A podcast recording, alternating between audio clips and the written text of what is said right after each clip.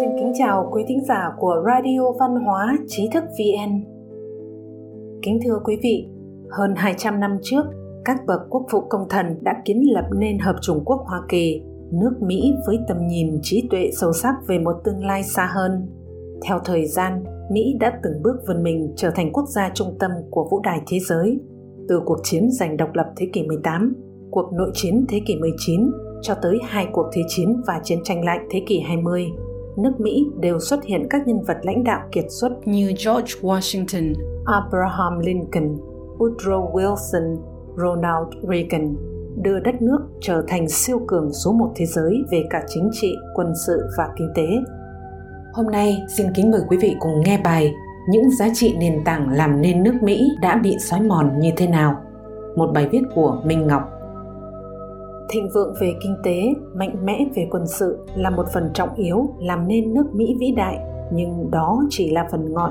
phần biểu hiện bề mặt của sức mạnh quốc gia. Ẩn tàng sau đó là các giá trị truyền thống Mỹ được các bậc quốc phụ công thần của quốc gia này định hình từ những năm đầu lập quốc và các thế hệ tiếp sau gìn giữ và củng cố. Khi nước Mỹ giữ được các giá trị truyền thống, họ giữ được vị thế siêu cường, nhưng nếu quốc gia này xa rời các giá trị cốt lõi của mình, họ sẽ dần suy yếu. Các giá trị cốt lõi của nước Mỹ đã bị xói mòn như thế nào? Những năm 60 của thế kỷ 20 là ranh giới của lịch sử hiện đại. Một cuộc vận động phản văn hóa trước đây chưa từng có tiền lệ đã bao phủ toàn cầu từ phương Đông đến phương Tây.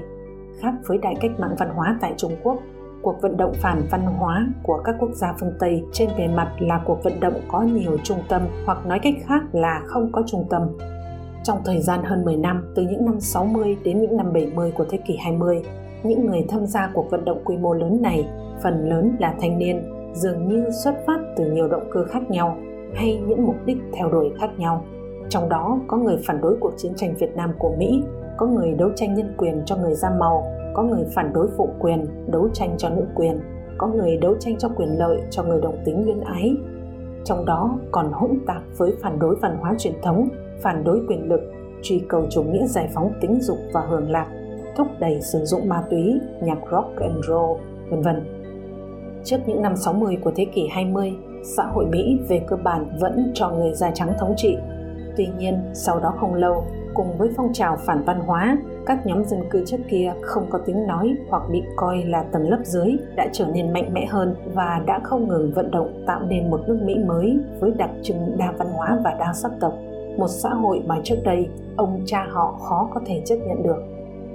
Cũng như đại cách mạng văn hóa đã tạo nên sự phá hoại không thể cứu vãn đối với Trung Quốc và xã hội sự sụp đổ của văn hóa xã hội phương Tây do cuộc vận động phản văn hóa cũng gây nên những hệ quả to lớn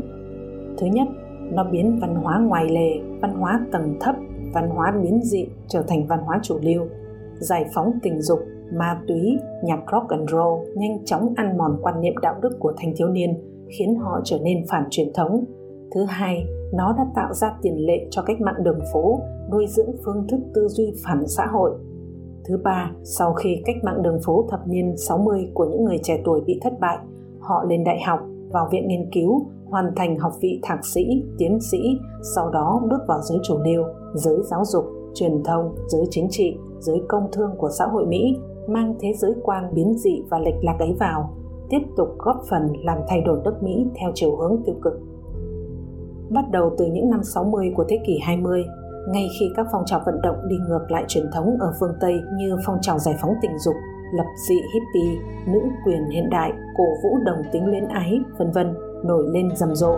Đối tượng đầu tiên bị đả kích là các gia đình truyền thống. Những người dưới 50 tuổi ở phương Tây dường như không còn nhớ nổi trong xã hội mà mình đã từng sống có một nền văn hóa như thế này. Lúc đó, trẻ em sống và trưởng thành bên cạnh cha mẹ của mình là điều rất tự nhiên. Thời đó, gay là từ ngữ biểu thị sự khoái lạc. Thời đó, váy cưới màu trắng tinh khiết biểu thị sự trình tiết của cô dâu Thời đó, trên truyền hình và báo chí cấm chỉ những hình ảnh và ngôn ngữ khiêu dâm. Thời đó, người ta không tán thành hôn nhân đồng giới, càng không nói đến chuyện phá thai một cách tùy tiện. Người phụ nữ sẽ đóng vai trò chủ đạo trong gia đình và nuôi dạy con cái, vân vân. Lúc đó, thông dâm vốn là từ dùng để biểu thị sự khinh bỉ đối với những hành vi suy đổi về tình dục. nhưng ngày nay nó đã được đổi thành những từ mang nghĩa trung lập như hành vi tình dục ngoài hôn nhân, sống chung. Trinh tiết vốn là đạo đức tốt đẹp trong văn hóa truyền thống của phương Đông và phương Tây, nhưng ngày nay lại trở thành quan niệm nực cười và bị cho là trói buộc sự tự do. Trong tiếng Anh, sodomy được dùng để chỉ hành vi đồng tính luyến ái và các loại hành vi tình dục bại hoại. Từ này có nguồn gốc từ trong Kinh Thánh. Nó được dùng để chỉ thành phố dâm loạn cuối cùng bị hủy diệt bởi sự phẫn nộ của thần. Bản thân từ này là lời cảnh tỉnh đối với nhân loại. Đó là nếu con người quay lưng lại với những lời dân dạy của thần thì sẽ phải đối mặt với cái kết cực kỳ đáng sợ. Phong trào đòi quyền cho người đồng tính đã cực lực phế bỏ việc sử dụng từ này thay vào đó là sử dụng từ gay biểu thị sự khoái lạc khiến con người ngày càng bị lún sâu xuống buồn nhơ. Ở các trường học công lập, hình thức quan hệ trước hôn nhân, quan hệ đồng tính vốn bị cấm trong xã hội truyền thống, hiện nay không những được coi là bình thường mà thậm chí có trường học còn thẳng thắn coi việc giáo dục học sinh những quan niệm truyền thống là việc vô nhân đạo, cần phải để cho xu hướng giới tính của trẻ em được tự do phát triển.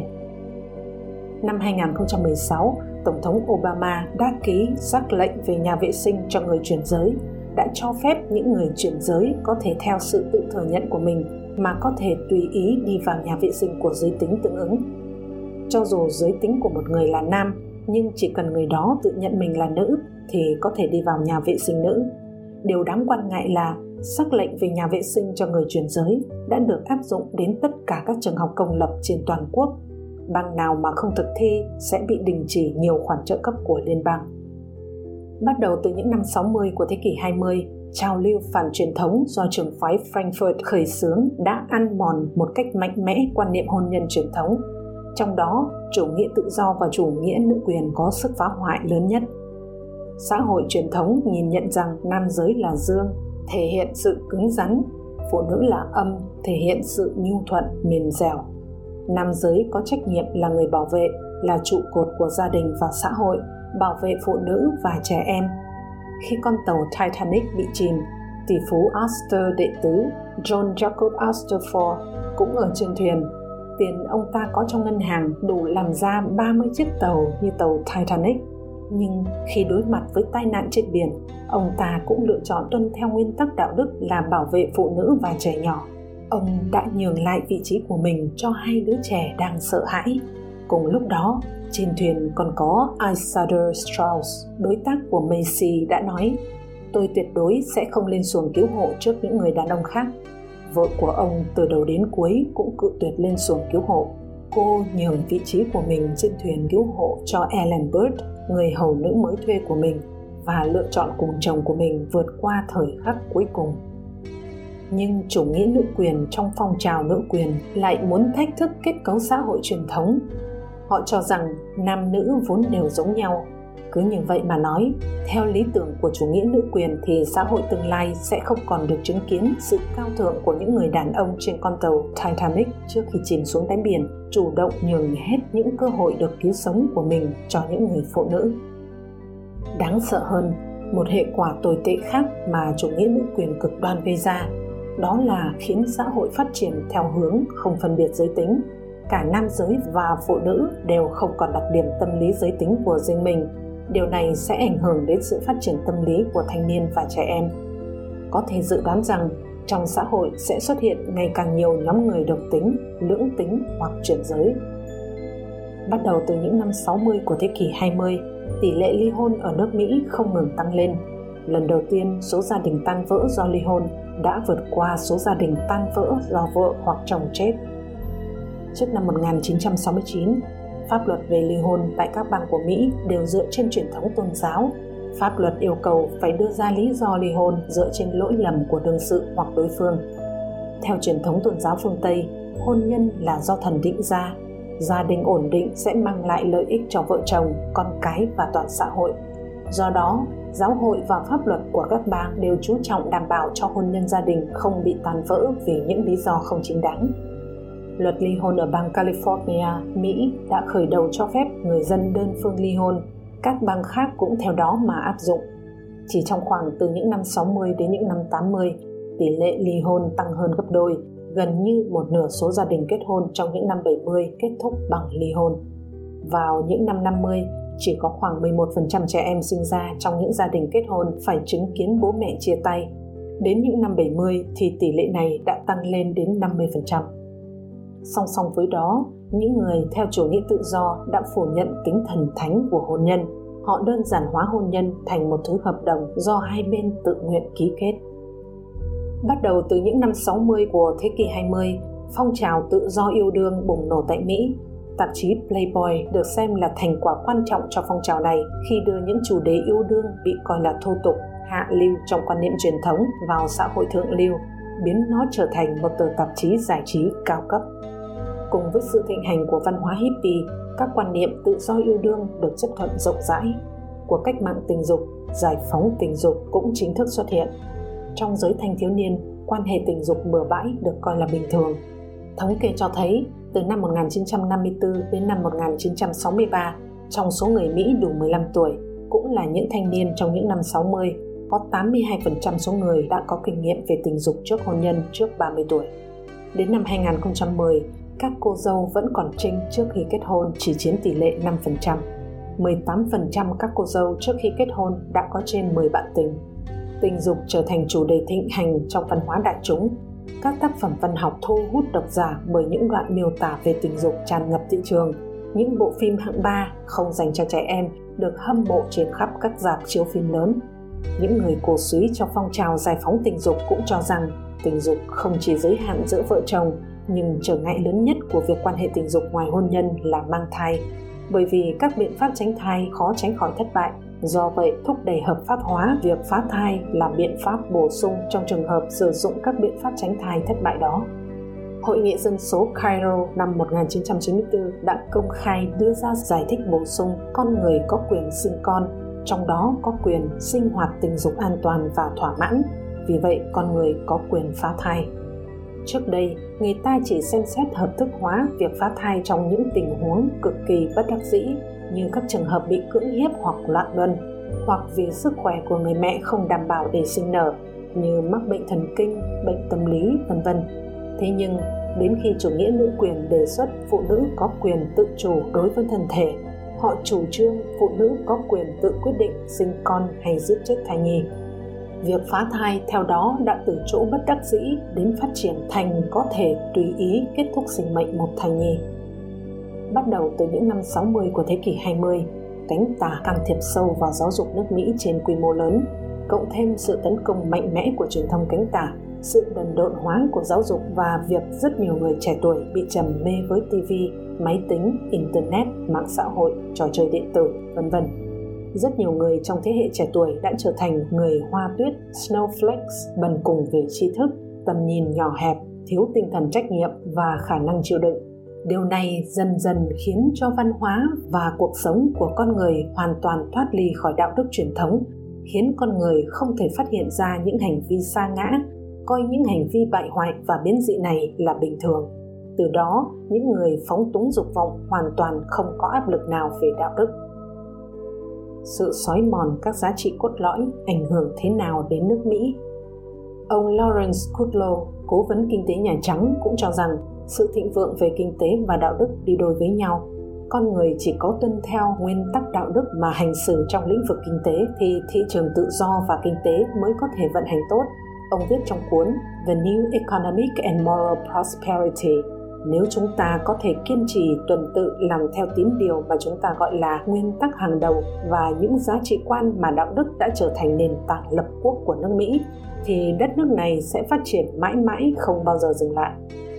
Dù vẫn giữ vị trí đứng đầu về kinh tế toàn cầu, nhưng những cơn sóng ngầm tạo nên vô số nguy cơ cho nước Mỹ đã sớm bắt đầu từ nửa đầu thế kỷ 20 cùng với việc các giá trị cốt lõi ngày càng bị xói mòn.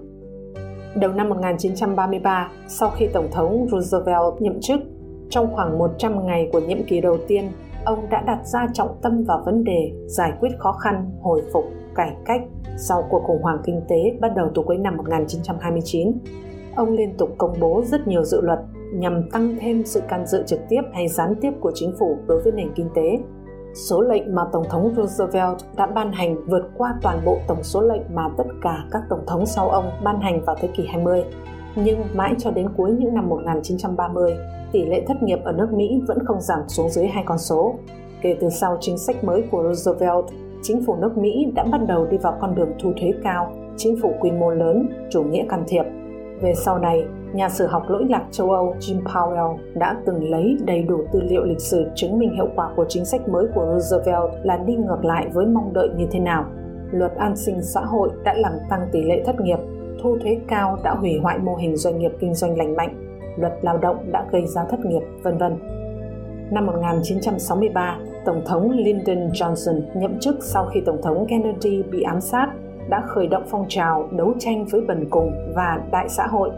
Trong thời gian ngắn, Tổng thống Johnson đã ban hành một loạt các sắc lệnh Tổng thống, đưa ra một loạt các điều luật, thành lập các cơ quan chính phủ mới, mở rộng các chương trình phúc lợi, tăng thuế và nhanh chóng mở rộng quyền hạn của chính phủ. Hai phong trào đấu tranh với bần cùng và đại xã hội có ba hậu quả nghiêm trọng đáng kể nhất – gia tăng sự ỷ lại của người dân vào phúc lợi. Càng ngày càng nhiều người trẻ tuổi khỏe mạnh từ chối làm việc. Chính sách phúc lợi khiến gia đình tan vỡ nhanh chóng hơn. Đơn cử như chính sách phúc lợi chăm sóc gia đình đơn thân đã khuyến khích ly hôn và sinh con trước hôn nhân và sinh con ngoài giá thú. Theo số liệu thống kê vào năm 1940, tỷ lệ sinh con mà không kết hôn chiếm 3,8% toàn bộ trẻ sơ sinh. Con số này đến năm 1965 là 7,7%, trong vòng 25 năm sau cải cách đại xã hội, đến năm 1990, con số này đã tăng lên 28% và tăng lên đến 40% vào năm 2012. Sự tan vỡ của các gia đình mang lại một loạt các hệ lụy xã hội như gánh nặng tài chính cực lớn cho chính phủ, tỷ lệ tội phạm tăng vọt, giáo dục gia đình suy thoái, nhiều thế hệ trong một gia đình đều lâm vào cảnh nghèo túng, tư tưởng không làm mà hưởng trở nên thâm căn cố đế, từ đó tạo nên một lượng lớn người tình nguyện thất nghiệp vân vân. Phúc lợi quốc gia làm tăng sức ỉ và sự ỉ lại của người dân vào chính phủ. Cùng lúc đó, chủ nghĩa vô thần và chủ nghĩa duy vật nhanh chóng làm xói mòn nền tảng đạo đức của xã hội nước Mỹ, rời xa tín ngưỡng, rời xa truyền thống đạo đức. Tổng thống Bill Clinton đặt dấu ấn phá vỡ sự toàn vẹn của gia đình Mỹ bằng việc thỏa mãn đầy đủ yêu cầu của người đồng tính, trong đó có việc công nhận hôn nhân đồng giới Ông Clinton cũng là người khởi xướng chương trình y tế quốc gia, bảo hiểm y tế toàn dân, nhưng không xây dựng thành công và chính sách này sau đó được ông Barack Obama hoàn thành vào năm 2010. Tổng thống Đảng Dân Chủ không giữ lời hứa giảm thuế cho tầng lớp trung lưu khi tranh cử mà còn thực hiện chương trình đánh thuế rộng rãi đối với tiêu thụ năng lượng, lợi tức bảo hiểm xã hội đối với người thụ hưởng có thu nhập cao và trung bình và tăng thuế thu nhập cá nhân với người có thu nhập cao. Có thể thấy rằng nước Mỹ từ đầu những năm 1990 dưới thời Tổng thống Bill Clinton và đặc biệt là 8 năm cầm quyền của Tổng thống Barack Obama đã không còn vĩ đại và nhận sự nể trọng của thế giới. Việc tiếp quản nước Mỹ hậu khủng hoảng kinh tế tài chính làm cho ông Obama càng có cơ sở để thực thi các chính sách mở rộng sự kiểm soát của chính phủ trong nền kinh tế, tăng cường các quy định và hạn chế tự do kinh doanh đi ngược lại với giá trị cốt lõi của nước Mỹ. Một trong những chính sách nội địa ảnh hưởng lớn đến kinh tế Mỹ dưới thời Tổng thống Obama là Obamacare, đạo luật chăm sóc sức khỏe hợp túi tiền. Đạo luật đem lại chương trình bảo hiểm y tế cho khoảng 20 triệu người, nhưng lại khiến gia tăng phí bảo hiểm. Các khoản khấu trừ và nhiều công ty bảo hiểm tư nhân lớn không còn muốn tham gia thị trường. Theo tờ Forbes, Obamacare ngốn ít nhất 1,2 nghìn tỷ đô la Mỹ trong chi phí của chính phủ liên bang từ năm 2015 tới năm 2016 nợ quốc gia của Mỹ tăng nhanh chóng đạt tới con số 20.000 tỷ đô la Mỹ vào năm 2016 và Obamacare rõ ràng là một yếu tố góp vào số nợ kỷ lục đó. Obamacare làm giảm thu nhập của tất cả người Mỹ và do đó khiến GDP giảm. Trong hai nhiệm kỳ của ông Obama, dân Mỹ nghèo đi thấy rõ với biểu hiện là có tới gần 50 triệu người Mỹ, tương đương khoảng 15% dân số, đăng ký nhận trợ cấp thực phẩm vào năm 2016 so với 34 triệu vào lúc ông Obama mới nhậm chức năm 2009 và chỉ 26 triệu hồi năm 2007. Số việc làm ngành sản xuất ở Mỹ đã giảm khoảng 100.000 công việc kể từ khi ông Obama lên cầm quyền. Nền kinh tế Mỹ vẫn trì trệ ở mức tăng trưởng thấp, chỉ hơn 2%. Đến trước giai đoạn Tổng thống Donald Trump lên nắm quyền vào đầu năm 2017, nếu như tốc độ phát triển kinh tế của Mỹ và Trung Quốc vẫn duy trì như thời gian trước đó thì theo dự báo của Ngân hàng Thế giới và Quỹ tiền tệ quốc tế, chỉ đến năm 2025 hoặc cùng lắm là 2030, Trung Quốc sẽ vươn lên thay thế Mỹ để trở thành cường quốc kinh tế lớn nhất thế giới. Nước Mỹ còn có thể vĩ đại trở lại. Nhà kinh tế học hiện đại Adam Smith trong Lý thuyết tình cảm đạo đức đã nói đạo đức là cơ sở của sự thịnh vượng của nhân loại. Tuân thủ một số quy phạm đạo đức phổ biến là cơ sở của sự tồn tại của xã hội nhân loại chúng ta. Nếu như điều đó không ăn sâu vào trong tâm trí con người, xã hội của chúng ta chính là sẽ bị sụp đổ trong chớp mắt một đất nước Mỹ, một xã hội Mỹ sau hơn 60 năm bị lung lay về kinh tế, bị tha hóa về đạo đức, bị đảo ngược các giá trị sống, liệu còn có thể vĩ đại trở lại và giữ vị thế quốc gia như Tổng thống Ronald Reagan từng nhấn mạnh. Mỹ là thành phố tỏa sáng trên đỉnh đồi, ngọn hải đăng chỉ lối cho những người yêu tự do khắp muôn nơi. Nước Mỹ từ năm 2016 đã chuyển mình sang thời đại của tỷ phú Donald Trump. Như cố Tổng thống Hoa Kỳ Calvin Coolidge vào những năm 1920 đã nói, công việc của nước Mỹ là làm ăn kinh doanh và có lẽ ông Trump là một trong những tổng thống Mỹ bảo vệ tự do kinh doanh mạnh mẽ nhất cho người dân Mỹ. Ông Trump xóa bỏ sắc lệnh của Tổng thống Obama về hạn chế khai thác và sản xuất dầu khí. Điều này giúp nước Mỹ hiện tại đã vượt qua Ả Rập Saudi và Nga để trở thành nước sản xuất dầu mỏ lớn nhất thế giới. Sản lượng dầu mỏ của Mỹ đạt mức cao nhất trong lịch sử đạo luật cải cách thuế lớn nhất của ông Trump kể từ thời Tổng thống Ronald Reagan đã giúp giải phóng sức sản xuất của nền kinh tế Mỹ, giúp GDP tăng trưởng 4,2% trong quý 2 và 3,5% trong quý 3 năm 2018. Doanh nghiệp Mỹ gia tăng việc làm trong nước, ngành bán lẻ tăng trưởng mạnh, ngành sản xuất nhôm và thép mở mới trở lại, cùng với hơn 450 tỷ đô la Mỹ đầu tư nước ngoài trở về Mỹ, khiến tỷ lệ thất nghiệp giảm xuống mức 3,7%, thấp nhất trong gần 50 năm qua thu nhập trung bình của các hộ gia đình Mỹ tăng lên tới 61.372 đô la Mỹ trong năm 2017, mức cao kỷ lục. Lương năm 2017 tăng 3,3% so với năm 2016, tăng cao nhất trong vòng một thập kỷ. 3,9 triệu người không còn phải lĩnh tiền trợ cấp thực phẩm nữa và tỷ lệ nghèo trong người gốc Phi và người gốc Latin đã giảm xuống mức thấp nhất từng được ghi nhận. Tổng thống Trump chủ trương giao thương và trung thực với tất cả các nước trên thế giới, Ông hiểu rõ và nỗ lực thực thi sứ mệnh đưa nước Mỹ trở thành một tấm gương mẫu mực và làm phúc lành cho toàn thể nhân loại. Thông điệp của chính phủ Trump trong bang giao với các nước luôn là hòa bình thông qua sức mạnh và nước Mỹ muốn giúp các nước mạnh mẽ, thịnh vượng và độc lập. Điều đó tốt cho nước sở tại, cho nước Mỹ và cho cộng đồng quốc tế. Với nghị trình này, Tổng thống Trump đã đạt được thỏa thuận với lãnh đạo Bắc Hàn Kim Jong-un về phi hạt nhân hóa bán đảo Triều Tiên trong hội nghị thượng đỉnh lịch sử Trump-Kim vào ngày 12 tháng 6 năm 2018 tại Singapore. Ông Trump cũng buộc các nước châu Âu phải cam kết tăng chỉ tiêu quốc phòng trong khối NATO lên mức 2% GDP. Chính phủ Trump cũng đã hoàn thành hiệp định Mỹ-Mexico-Canada USMCA công bằng hơn để thay thế cho NAFTA ông Trump cũng đã ký mới hiệp định tự do với Hàn Quốc và đang đàm phán ký kết các thỏa thuận tương tự với Nhật Bản và Liên minh châu Âu. Sau gần 2 năm ông Donald Trump làm chủ Nhà Trắng, toàn thế giới, toàn giới truyền thông, trí thức cùng giới doanh nghiệp Mỹ đều phải thừa nhận kinh tế Mỹ đang bùng nổ mạnh mẽ. Tờ Washington Post giữa tháng 10 năm 2018 đã phải thừa nhận ông Donald Trump có thể được nhớ tới như một vị tổng thống trung thực nhất trong lịch sử nước Mỹ từng bước tiến hành theo nghị trình nước Mỹ trên hết và mục tiêu làm nước Mỹ vĩ đại trở lại. Ông Trump không chỉ chú trọng phát triển kinh tế, còn hướng về các giá trị cốt lõi của Mỹ, đưa nước Mỹ trở về với truyền thống của một nền cộng hòa vĩ đại. Ông Trump cũng luôn cố gắng bảo vệ sự toàn vẹn của gia đình Mỹ, coi đó là nền tảng để có cộng đồng và đất nước vững mạnh. Gia đình là nơi nuôi dưỡng đạo đức và nhân cách cho mỗi người Mỹ, trong thông điệp Tổng thống nhân ngày lễ tạ ơn ngày 22 tháng 11 năm 2018, ông Trump nói, lễ tạ ơn năm nay khi chúng ta tụ họp tại những nơi thờ phượng và quanh bàn ăn gia đình cùng những người thân yêu với lòng biết ơn khiêm nhường cho những món quà dồi dào mà chúng ta đã nhận được chúng ta hãy nhớ tới những đồng bào người Mỹ của chúng ta đã phải đối mặt với khó khăn và bi kịch trong năm nay. Tổng thống Trump cũng chủ trương sẽ xóa bỏ hôn nhân đồng tính, quay về gia đình truyền thống là sự kết hợp giữa hai người nam và nữ, sự kết hợp được tạo hóa ban cho. Ông Trump phản đối nạo phá thai và công nhận quyền được sống của thai nhi.